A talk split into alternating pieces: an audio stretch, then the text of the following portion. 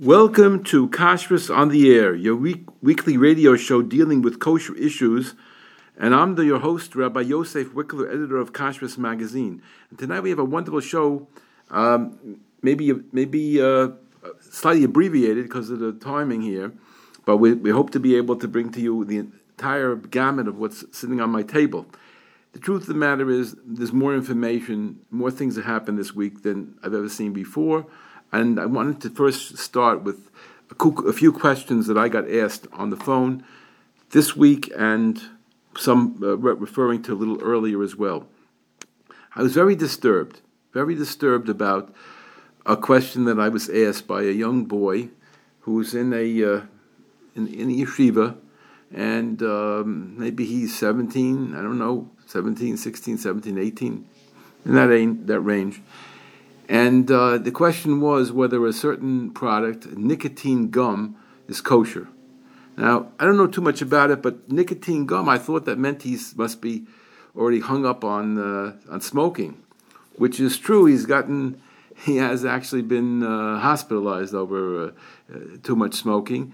But I found out that the boys do this because they enjoy the high they get from the gum itself. Now, I have no reason to assume it's kosher. He said to me, "Isn't it medicinal?" I said, "Not really." You know, I mean, we're talking about a young boy, yeshiva boy. He's got to get over this thing, but I don't know if this nicotine gum is going to help him, and definitely I couldn't give him a go-ahead on it. I was able to find one product that's nicotine. The Star K has a list of different recommended things, and one of them was a nicotine gum called Nicorette, but it wasn't gum, I'm sorry, Nicorette, and it was the mini lozenges. It seems that the company makes regular lozenges and mini lozenges and gum, and only the Nicorette mini lozenges was considered to be kosher. I believe it has a hashgacha in Gateshead, I think it is. In any event, that's the one that's listed on the Star K website. Nicorette mini lozenges. But it was disturbing, the call. And I received calls from other yeshiva boys about, they want to know about hard liquor. Hard cider, which means it's got alcohol in it. And they want to know this brand, that brand, is this acceptable, is that acceptable? I shudder to think where we're headed. I hope and pray this is just a very, very small minority of people, but these are the kinds of questions that are coming to me very frequently. I'm going to read to you an article that was printed about marijuana. And we're not talking about marijuana use, we're talking about hashgachos and marijuana. Right now I don't have in front of me where it came from because I took the first page off.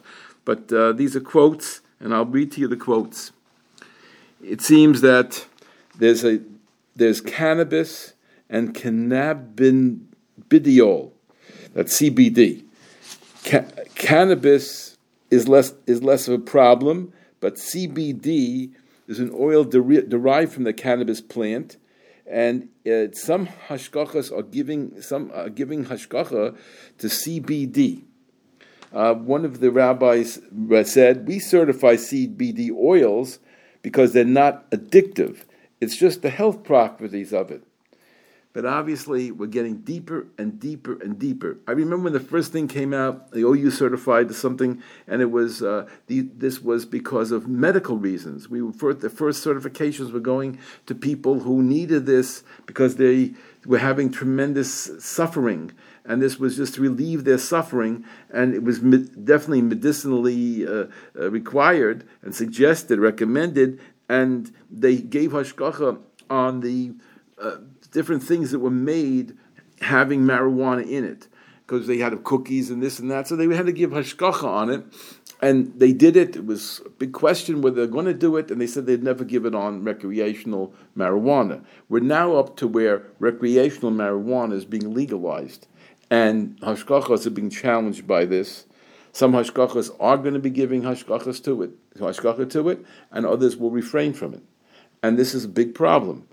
There was recently a child, had thought that the candies that the child saw in the house were candy. And it was like a Shabbos party. She or he grabbed a whole bunch of them and ate them up. And it was toxic on that level and ended up hospitalized. This is from home, where they enjoy that in their house, and yet they didn't realize the kid was going to get a hold of it. Well, wake up. First of all, don't have it. Secondly, keep the kid away from it. I mean, I don't want to say what's going to happen in the future, but this is what's already happened in the present. I'll go on a little bit about this marijuana. The problem is that it controls the mind. Rabbi Fishbein from the CRC and from the ACCO organization said, it has to do with ingesting things that you takes you yotze minadas. It takes you out of your mind. That is a concept that is something's already been proven, like alcohol. They permit people to drink alcohol because kaven the dashu barabim, people have trampled on this already, and many people have a schnapps here or there or a kiddush and Shabbos, and they're not getting too high, and they're not losing their mind, and they're not unable to daven the next tefillah or to make kiddush when they come home. They're not out of their minds. They controlled it. So people did show, in many cases, ability not to be influenced by this. But cannabis doesn't enjoy this status yet. This is what I'm quoting from my Fishbein. Therefore, to take something you know is going to take you out of das, means take your mind away from you, and therefore you can't do mitzvahs properly, you can't daven properly. Well, this is not acceptable. But unfortunately, there are people who are going to be giving hashgacha to it. And one of the kashrus agencies, the KLBD, said, we wouldn't give a hechsher to e-liquids or vapes for two reasons. Number one, they're generally a health hazard and addictive, leading youngsters to more harmful nicotine sources. Secondly, as a bais din and a religious authority, we have a moral duty towards society. By giving a hechsher, we would effectively be endorsing such behavior. So some of the kashrus agencies are, towing the line, and others are maybe a little more liberal in their in how they handle this situation. Those are some of the calls that I've received, and it was very, very troubling to me, and I hope and pray that the families and the yeshivas are going to be able to control the young people and with these new challenges that are facing us every single day. I want to talk about a Pesach hotel scandal. And I'm not joking about it. It's a scandal. So let me just tell you, this is something that goes back a number of years, but it was put out by the Beth Din of the London Beth Din. It seems that there were a number of hotels that were mislabeling, putting down names of different rabbanim or hashgacha agencies, in their case theirs, saying that they were certifying the Pesach Hotel. And the article that I looked at shows how sometimes chief rabbi of a country was supposed to be giving hashgacha, and he didn't give hashgacha. This organization didn't give hashgacha. And it seems that the companies also dropped the hashgachas and changed to other ones. When you're going away for Pesach, if you're doing it, I'm not advising it, but if you're going away for Pesach, you better make sure that the place you're going to is really under the hashgacha that was in the advertisement. And even if it's not, and aside from that, first of all, you have to check, only go to a place that you consider to be acceptable because of the hashgacha. The fact that you're going to say that we have leading rabbanim and meeting hashgachas certifying our places, don't believe any of that. First, find out what it is. And then check with the kashrus agency, see if they really are giving the hashgacha.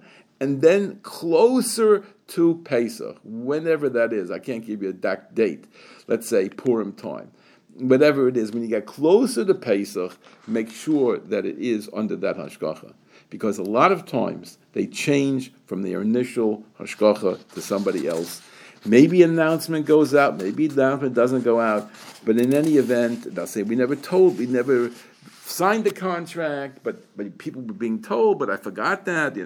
You can't get yourself in that position. Make sure the place is really under that hashgacha.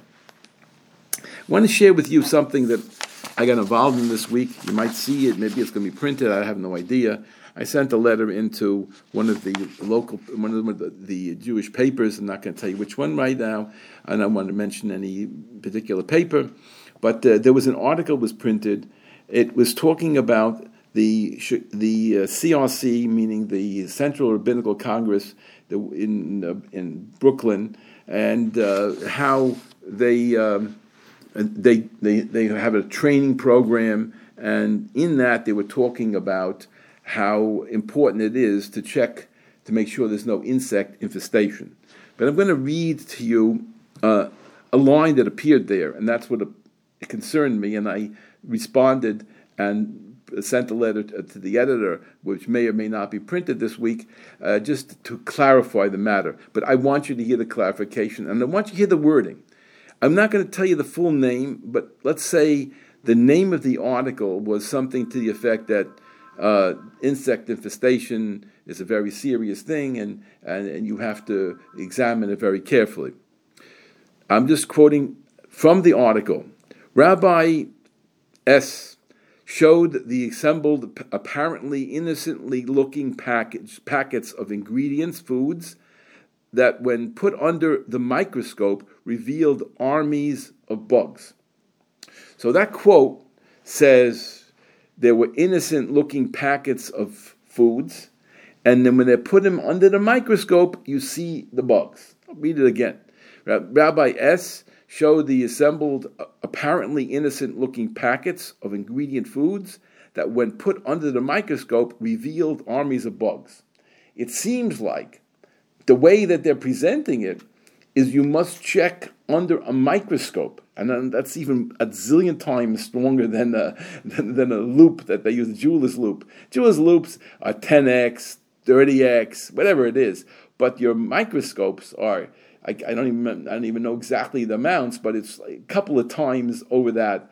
It's serious, very, very, very much expanded, and it's really what it's heavy duty. So if that's what they're talking about, that means they're worried about insects that cannot be seen with the naked eye, and that is not the halacha. So I felt I had to say something about it because I felt that they're misunderstanding the basic halacha. Now, I don't think that the person who wrote the article realized that that's how it's being presented. But the reader was definitely thinking that the Kashrus agency is using microscopes to examine the products that they're coming out with, the hashgacha, and that somehow that's recommended, required, etc., or that's what the Kashrus agency does. And I can tell you they don't do that because nobody in the world does that. You wouldn't. It would. First of all, you never get done because if you're examining lettuce with that, it would take about 4 hours to go through a head of lettuce. If you could examine everything under a microscope, the whole leaf under a microscope would probably take 10 minutes per leaf. I mean, it would never be able to put anything out. It's terribly hard. So I'm sure that that was not the intention, and it's a total misunderstanding. So I wrote that halacha clearly states that an insect must be at least macroscopic, meaning that it's able to be seen with the naked eye. However, it has to be by somebody who was trained for at least a few hours how to spot an insect, but the insect is clearly visible. The reason why many mashgichim carry a jeweler's loop all day is to verify that what they thought was an insect is really an insect. But first, the mashgiach must identify with his own eyes. Now, really, the way they identify it is seeing a form that looks like an insect. You could tell, but might be legs, what might be, in other words, if it looks like a stick, straight line, and there's nothing sitting out in the sides, it probably is a little bit of a twig, a little piece of wood, or something like that. If it doesn't have any form that looks like there might be legs, then it probably is not a bug. Again, when you examine it closely, you might find it is. But first, you must spot something. A, you must spot something. B, you should have a feeling that it is possibly a bug. Now, people develop better ability to decide that as time goes on. The first couple of minutes, you're not going to know that. But as time goes on, you will be able to figure out whether or not this is actually an insect or not. So that's basically what you have to do. And then you can look through the loop to make sure that it really is an insect. And this way you'll know there was one insect. Let's say, for example, if you have three insects, you can't eat that food without checking everything completely. Then you establish that there's a mir hamatzui, or there's a muksa betolim, sorry, a mir hamatzui at least. And then maybe muksa betoloim if each piece has some bugs in it. So you do need to know the bottom line, was it a bug or not. But calling it a bug is defined by your ability to see it with your naked eye, not with a loop. The loop is only a support system. That's what we put out in that letter, and maybe it will be printed, maybe not. Next, we're going on to an article that was in the Jewish press. I saw it online. I didn't have the paper in front of me. It's about COVID and kashrus. Very, very interesting article. If you want to know, it was printed November 17th. And 13th of Kislev, and the article was written by Mark Gronich. It says it's talking about the COVID breakup, the COVID story. It actually ties into the cannabis as well. But the main thrust originally was COVID. More than a year after COVID pandemic broke out, the kosher food industry is feeling its impact. Many kosher certifications agencies are finding it difficult to travel to food processing plants to make sure their certifications are being kept up to standards, and the lack of professional personnel compounds the problem.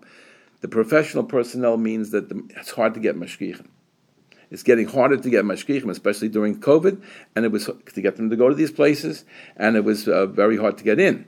So overseas, company executives are choosing to opt for the kosher certification, but not to advertise the label on their food, fearing backlash from anti-Semitic groups who will avoid buying their products, which is also an increasing problem. So during the difficult periods, the London Beth Din, this is quotes here from Rabbi Shoman, Eli Shoman from the KLBD. It says, during the difficult periods, KLBD, this is a quote from Rabbi Shoman, and other agencies, from what we've been told, were doing virtual visits to those factories, which are periodically visited and don't need close monitoring or batch supervision. In other words, if you needed to be there during a production, this idea of going on, zooming and virtual, meaning he's holding up a cell phone and showing you pictures there, they wouldn't accept that. But it's something that requires a mashgiach to be on the plant at the production. They would never do that. So therefore, they're saying that if it required a special production, we didn't do special productions. That's basically what happened during COVID. And if we did not require it, so then we would do it this way, with a virtual check. That's basically what they're doing. I spoke with somebody this week who's out in the Midwest, let's say. I'm not going to have to give away who it is. He's in the Midwest, and there was I mentioned it on the air a while back, I don't think he remembers, but there was this particular college that had a kosher program for people who want to keep kosher, and it was under this hashgacha, and then they couldn't afford it to do it anymore because they required a mashgiach to be present, so the college opted to take something which was not really orthodox, just let's say not orthodox, and thank God it failed. And they went back to the Orthodox group, but the problem was dollars. So thank God the rabbi that I spoke to was able to get community support and donors to be able to sponsor this program. Now, that said, they could not go with the mashgiach Tamidi on site living at the campus, which would be a very large amount of investment. So they opted for periodic inspections coupled with cameras. So this is the way it's going. Now, not everybody's got like that, but the camera business is major in the kosher industry.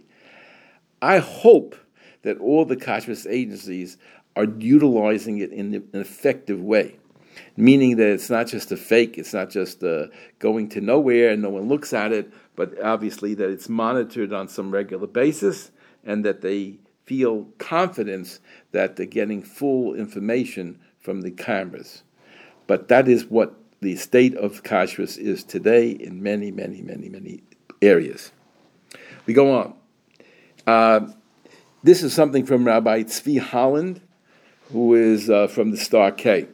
You always need to know where you can get a PCR test, have enough masks, and if you're really good and you go back to America, you carry with you an FDA-approved antigen test that you could take in 15 minutes. You do a video call and you can get approved COVID result to get back into the country. So that's how complicated the whole deal is. Now, Dr. Avram Pollack from the Star K said, there have been a lot of challenges in the past year, being able to visit our plants and getting people to where they have to be. We've had to really jump through some hoops in order to accomplish that. But thank God, we've been able to continue providing the kosher consumer with many certified products, which means, of course, they couldn't do everything. The OU, from the quote from Rabbi Ganak, there are two problems. One is getting workers. The other issue that factories and businesses now have is the supply chain. It's been very compromised. Hopefully those things will iron themselves out. But it's already had a dramatic effect on the price of food and inflation across the country. The prices of food, especially prices of meat, especially in the kosher area, have risen. Now, I want to say something about that. So I think I'll stick it in here right now. This is a complaint from a woman who is concerned about the price of kosher food. Now, what she describes is that they're, she's still into Thanksgiving. She has, of course. She has Hanukkah, so she talks about the ridiculously high cost of kosher Thanksgiving. All right, this is a joke that the people, in the general Jewish world use. They refer to combinations of these holidays. But basically, her complaint is that she is a Balas Shuvah, and that she wants to keep kosher. And for the last 10 years, she and her family have been keeping kosher. Her husband and children have been keeping kosher for the last 10 years. And she found that the prices of food, for kosher food, was skyrocketed now. And she's not in our neighborhood on the East Coast. She's in the West Coast. And she's finding this extremely difficult. And she's talking about the challenges. Do we spend the full amount or on this, or do we do something, we cut back on some of the things we eat something that's not pleasure, it's not this, not that. In other words, what do we do? How do we adjust to it? So that's part of this issue that we're mentioning now, that COVID had a major effect on our lives, specifically in the price of the kosher foods. Now, for us, we have no choice, and she talks about it. She understands that if you're kosher, you eat kosher, and that's it. But there are people on the line. That's what she's talking about. There are people on the fence, people who are trying to be kosher, who started to, who want to, but this is scaring them. Now, again, you can't say you can't eat kosher, but you may not have as much food or the same foods as you once had. And you may have, of course, in any way you have to choose from a smaller selection when you're taking kosher. But the price is going to affect people who are on the line. And that's why we hope to pray that for ourselves, but for these people particularly who have to think about it, who think about kosher, we have to pray that the prices do come down and they'll be able to have an easier time. But this leads to another area which I don't know if I'm gonna, how much I can sneak in tonight, but it leads to another area, which is that that people are replacing kosher certification for something that's not kosher certification. That's a step away from it. I'm going to quote you now from Rabbi Fishbein, of Sholem Fishbein, from the CRC, the Chicago Rabbinical Council. And this is a very important piece. It's important because it ties a little bit into the COVID thing. It definitely ties into what I was just talking about, the question of standards. And I think this is one of his pet peeves, but I think this is a good place for him to bring it out. I would say the biggest challenge today is party planners, home cookers, Instagram bakers, the new way of buying food. Is somebody advertising, or they're doing it at home, or they know a guy's uncle that makes good sushi, or who knows what. The party planners have replaced caterers that have a hechsher. In other words, the party planner has no hechsher. They claim that they're just buying stuff that's kosher and they're bringing it to you. But in a sense, they're deciding what is kosher. And remember, he's talking about a guy's uncle who makes good sushi. There's no hashgacha on that. So, really, are people lowering their standards now? They feel they don't need to have the hechshers because I'm not cooking anything. That's the party planner. I'm just buying. But they're buying from places that don't have a hechsher, as well as bringing in utensils that are questionable. It's a big, big mess for the traditional kashrus today. I think that was a very powerful statement from Rabbi Fishbein, and I think it's a very important thing. Yesterday, I get a call from somebody who left Lakewood and is on the way to Brooklyn, and they're going to a simcha that's being held in the shul, and they're asking me about the kashrus. I said, "Who's the caterer? Who's hashgacha?" I don't know. Well, I can't tell you. Well, they're not sure where they bring anybody. I mean, how am I going to answer that question? Obviously, we need to know more about who the caterer is. So they said to me, "Okay, when we get there, we'll call you again." Okay, so they got there, they called me again, and they told me the name of the caterer. So I told them, the caterer, I can give you a certain understanding about the caterer, and I want you to go inside the kitchen and ask a few questions. And that's why I had to leave them. But my goodness, he's a party planner. He isn't a caterer in the traditional sense of the word. He does have some things he makes. He does have a commissary, but he's basically a party planner. So I really don't know what was happening there that night. And I gave them a little bit of an input, but this is, Taka, a very, very big problem. I remember that when we made simchas and we used the party planner, and I told them to get certain things only. Well, they were scared of me, of course, right? So they told them to get certain things from this particular, and then they called me up, and they say, "Well, I can't find that, or I don't like that quality. I want to take it from here." I said, "No, I want you to go there." So we had to, it was a young person, and she was understanding of what I was explaining to her, but obviously they have a mind of their own, the party planners, and if you don't know what you're talking about, they will give you whatever they want. And they'll give you what they consider to be the best or that they can save the most money on or something. But usually they'll give you the prices that you paid. You have to pay them for $200 for the program. And the other bills you have to pay, for that they laid out for the different stores. And they'll show you the receipt. So that is not a very big problem. But where they go, if you're there deciding, you should know who's hashgacha and be satisfied with it. And if you need to, you ask somebody, b'shas ma'isa or before, and you have to make it up with them. First of all, find out what they're going to use. At least that much. And, run past somebody if you can. Let me share with you a few more interesting stories that we had this week. So I'm going to give you an update. You may have seen this. You may not have seen it. In any event, I'm giving it to you. Colgate Company, the toothpaste and toothbrushes, right? Colgate. Colgate has two products that are 150% treif. 150% treif. If you want to examine it, you'll see that it's 150%. Colgate Max Fresh with mouthwash beads. That's the name of the product. Colgate Max Fresh with mouthwash beads. And the other product is called Colgate Wisp, W-I-S-P, Wisp. That uses gelatin from a pig. The two products I just mentioned to you, Colgate Max Fresh with mouthwash beads and Colgate Wisp. So that's all I could tell you. You know, if you ever saw those things, I haven't, but to make sure you're not using them.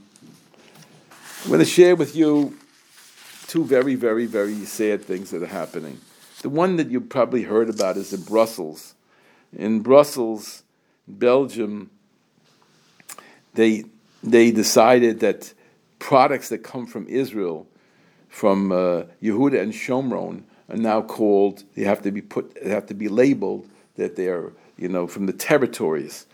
This is an anti-Semitic thing that is coming out now in Belgium. Now remember, Belgium has already banned Shrita to a large extent, and now they're up to saying that they're going to label products from Israel that come from the occupied territories. That's how they look at it. This is rampant in the world today. It isn't just Ben and Jerry's ice cream. This thing is going on major, and thank God in this country some people are fighting back. In the world they're trying to fight back, but it is a terror. That's for sure. It is a terror. So everybody should be aware of that. This is the new phenomenon going, you know, across the world. I'm going to read one paragraph from you from the Ministry of Israel, Israel's Foreign Ministry. The decision to label the products harms Israelis and Palestinians and is out of step with the government of Israel's policy that is focused on improving the lives of Palestinians and strengthening the Palestinian Authority, and with the improvement of Israeli relations with other European countries. So, in other words, this is out of step with reality, but there's a strong, strong current, anti-Semitic current going on in Europe and other parts of the world, and we move along. I'm going to tell you about something that's upsetting because I remember the name. I don't remember the details, but within the last couple of years, I believe I wrote something about this because I remember the name of the college. And this is typical of a college situation today. There's tremendous anti-Semitism on the college campus. Anybody who could possibly keep their kids from going to universities, I would say skip all the colleges altogether. But if you're going to go, let them go to an in-town. You sleep at home, and you eat at home, and you know, give you a sandwich for lunch, and that's what should be done. It shouldn't be that they're going into questionable kashrus situations. It shouldn't be they're going into anti-Semitic situations, which, God forbid, could end up in disasters, as we've seen in many college campuses over the last few years, and it's increasing in size. This is from the University of Toronto Student Union. This is from November 28th. I got this here. It's 509. November 28th, 124 News. That's the company that put it out. University of Toronto Student Union bans pro-Israel kosher caterers. This is wild. The Scarborough Campus Student Union, SCSU, of the University of Toronto, the U of T, passed a motion on Wednesday, this last week, pledging to exclusively order from kosher caterers who, you won't believe this, do not normalize Israeli apartheid. In other words, they only want to take from kosher caterers that are not pro-Israel. This is crazy, right? I mean, Maybe you can have a goy who's your kosher caterer and he hates the Jews, and somehow he got to hashgacha. But basically, you're talking about an oxymoron. How could it be that you got a guy who's interested in kosher food and he hates Israel? I mean, it's crazy. But this is what they're demanding. The students are demanding in the University of Toronto, not some little fly-by-night place. Here, I'll read it again. They want kosher cater. They only can exclusively order from kosher caterers who do not normalize Israeli apartheid. The Jewish students, obviously, are very concerned about the ability for them to continue to eat kosher in the University of Toronto. Amazing. We're not finished. Jewish students at SCSU will now be forced to prove that kosher caterers do not support their Jewish homeland, which is basically impossible. That's one of the members of the Haspara Fellowship in Canada, reacting to this lunacy. What came out is that the University of Toronto president, Merrick Gertler, said in a statement that the school is opposed to all forms of discrimination and committed to the protection of freedom of speech and academic freedom. The university was alarmed to learn about two motions passed at the Scarborough Campus Student Union annual general meeting on November 24th. This is a quote again. One motion reaffirmed SCSU's commitment to the boycott, divestment, and sanctions movement, BDS. In other words, the University of Toronto's student union is solidly behind BDS. Another concerns the right of the Jewish students at the University of Toronto's. In other words, they are able to have kosher food, or at least kosher food from somebody who's pro-Israel. Now, I'm going to read another little part of the quote. I believe this is coming from this Merrick Gertler. It says, the motion allows an exception for suppliers of kosher food if no alternatives are available. Well, I could tell him right now that no alternatives are available. You got to have a kosher food from a guy that believes in Israel, because that's what's going to happen. No. That's not what they're saying. Listen to the next words. It shows how deep the hatred is for Jewish people on the campus at the University of Toronto. A requirement that providers of food as a religious accommodations be required to apply for an exemption or even be asked about their views about issues elsewhere in the world is unacceptable. In other words, you can't get to serve kosher food in the University of Toronto to the students unless you are anti-Israel or you apply for an exemption. You have to apply for an exemption. Insane. And they're going to, even just the idea they're going to ask them about their opinions about Israel. This is students. These are students. These are terrorists, and that's what's going on in the University of Toronto. Now, there's an article. I don't have the time to go through it. I wish I did, but I just will tell you a little bit about it, and then we're going to move on. This article is by Rabbi Nachemia Cooper Smith, and you can find it online at Aish.com. The article is, Can You Have Your Fake Pork and Eat It Too? I'm not going to go through it because the time is late.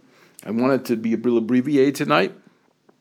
And so I wanted to tell you that basically he goes through the question of whether or not it's proper to give hashgacha to impossible pork, which the OU decided not to give them hashgacha, even if the product is kosher, because they don't want such like impossible pork to have a hashgacha on it. It's something that's apparent to every Jew. We avoid pork like the devil, and here we're going to have and can eat it and say, oh yeah, but it's not pork. It's a possible pork, but it's not pork.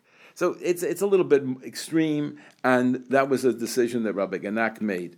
And I want you to know, he made that decision, and he suffered from it because people attacked him. They're saying you're making kashrus a political issue. You're not supposed to do that. You're only allowed to say it's kosher if it's kosher, and not kosher if it's not kosher. But you can't take something that is kosher and say you won't do it for a political reason, for other reasons. That's abhorrent. So there are many, many, many people that attack the OU and Rabbi Ganak over this, which is way out, because we believe very strongly that he has a right to do that, and we have been recommending for years now. I've been recommending for years in writing, on this radio station, and in emails to all the kashrus organizations and the ACCO organization. I've requested them many times to decide what's the red line we won't cross.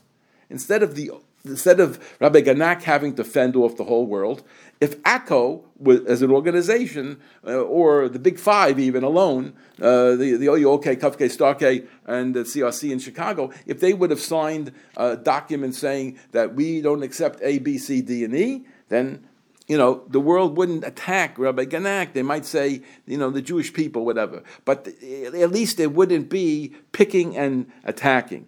Just as in Ben and Jerry's, when the Kof-K did not immediately remove their hashgacha, which was illegal for them to remove their hashgacha because they have a contract with the company and they would be sued like crazy. So when they didn't give in right away and drop the company, there's been a tremendous backlash. Now, when they're thinking of dropping it, because the contract is going to be up, they're thinking of dropping it, and at that point, the media flipped the other way and started saying, how dare they do that? They're making it political again. And then that's not kashrus. Kashrus, you give them if it's kosher, it's kosher.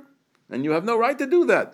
So wherever we are, what bothers me is that each one is doing it on his own. The Kof-K has to fight the media, and the OU has to fight the media. And I say it's wrong. I say kashrus, not Kashrus magazine. Kashrus meaning the united kashrus in the world, or at least in America, should be fighting and saying this is our standards. This is what we accept. You can't have rainbow.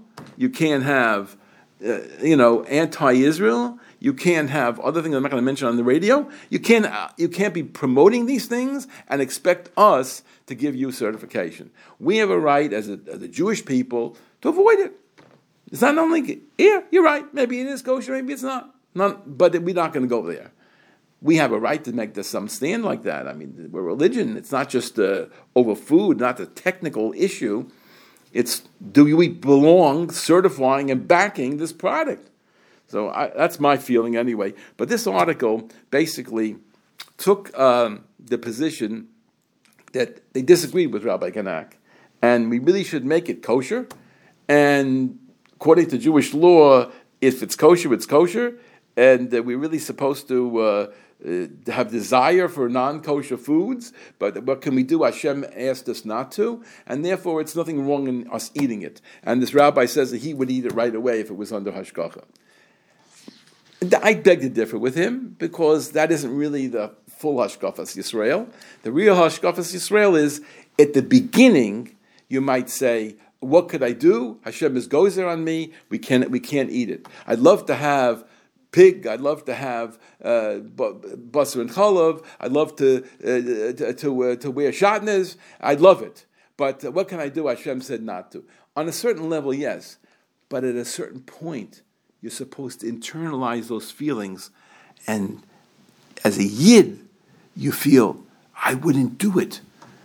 It's apparent to me the way we all feel about impossible pig. So, disagree with his conclusion, but it was a very interesting article, and if you want to see it, it's certainly a nice person, Rabbi Nachemia Cooper Smith on Aish.com from November 17th. Now, I want to share with you, to end off, I don't have time to do more tonight because the hour is getting late, but I'm going to share with you a miracle. And I'm going to tell you about a book, which I haven't seen it yet. You might or might not like it. Maybe it's not appropriate. I have no idea. I haven't seen the book yet. But this article is from one of the special people in this world, Rabbi Hillel Goldberg, who wrote this article, and it's about a modern-day miracle. It also appears on Aish.com. It's a modern-day miracle, and I want you to hear it because it gives chizuk to hear that somebody, you know, could do this. And I'll tell you my inference in a minute. This is a story from Dr. Harley Rothbard. He wrote a book called Miracles We Have Seen. America's Leading Physicians Share Stories They Can't Forget. That's the name of the book. If you want to get it, there's 86 doctors around the country who told of miracles that occurred to them. Miracles We Have Seen. America's Leading Physicians Share Stories They Can't Forget. It's not expensive, by the way. The book is $11 or something, and you can get cheap copies on Abe's if you want to do that. This is not a book of theology or exaggeration. It's a book of medical witness to supernatural intervention.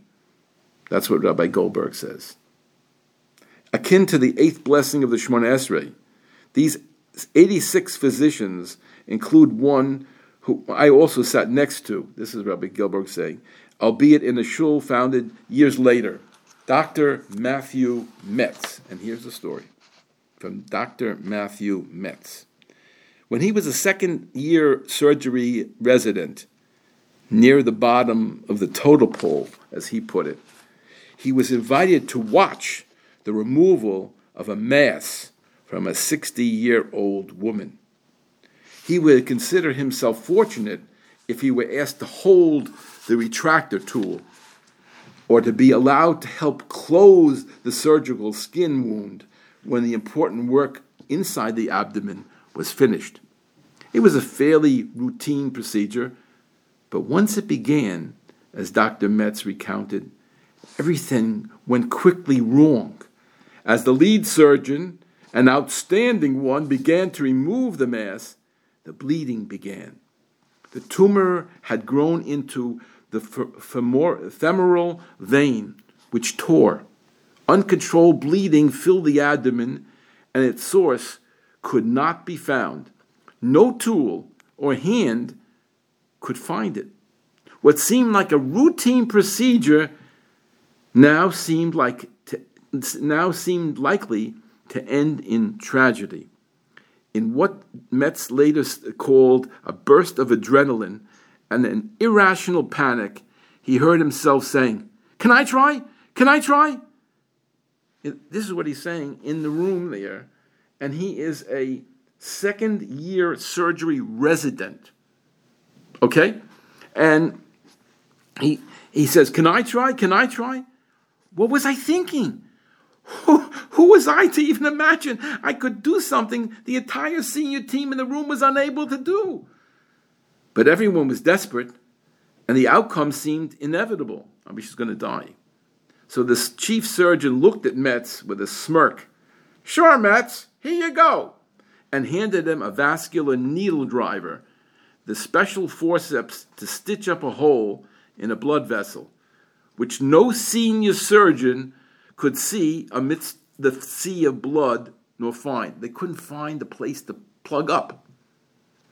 To Metz, what happened next has remained a blur.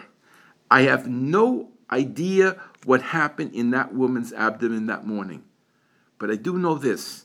It wasn't me guiding my hand to that blood vessel. Here's the quote. "I grabbed the needle drive and the attached needle and suture and plunged my hand blindly into the sea of blood in the abdominal cavity. Somehow, the needle and the suture ended up precisely where the hole in the vein was, and I was quickly able to draw the two sides together." To the audible awe and amazement of everyone in the room, the bleeding stopped. At that moment, the adrenaline receded from my body almost instantly, and my knees went weak. The surgery succeeded, and the patient went on to a full recovery. This is how he ends off here. I would tell my colleagues afterwards that I didn't deserve their congratulations. I have no idea what happened in that woman's abdomen that morning. But I know this. It wasn't me guiding my hand to that blood vessel. He knew it was an ace. He experienced an ace. I bring this story, of course it's, a time of Hanukkah, we have Nisim, but I want to stress something that I feel very strongly about, and I think everyone will benefit from it. When we wish somebody refuah shleima, what we sort of mean is, you should feel a little better tomorrow. But the truth is, refuah shleima is possible. Even under the most dire circumstances, the most dangerous situations, the most unlikely successes, we have no right to say it won't happen.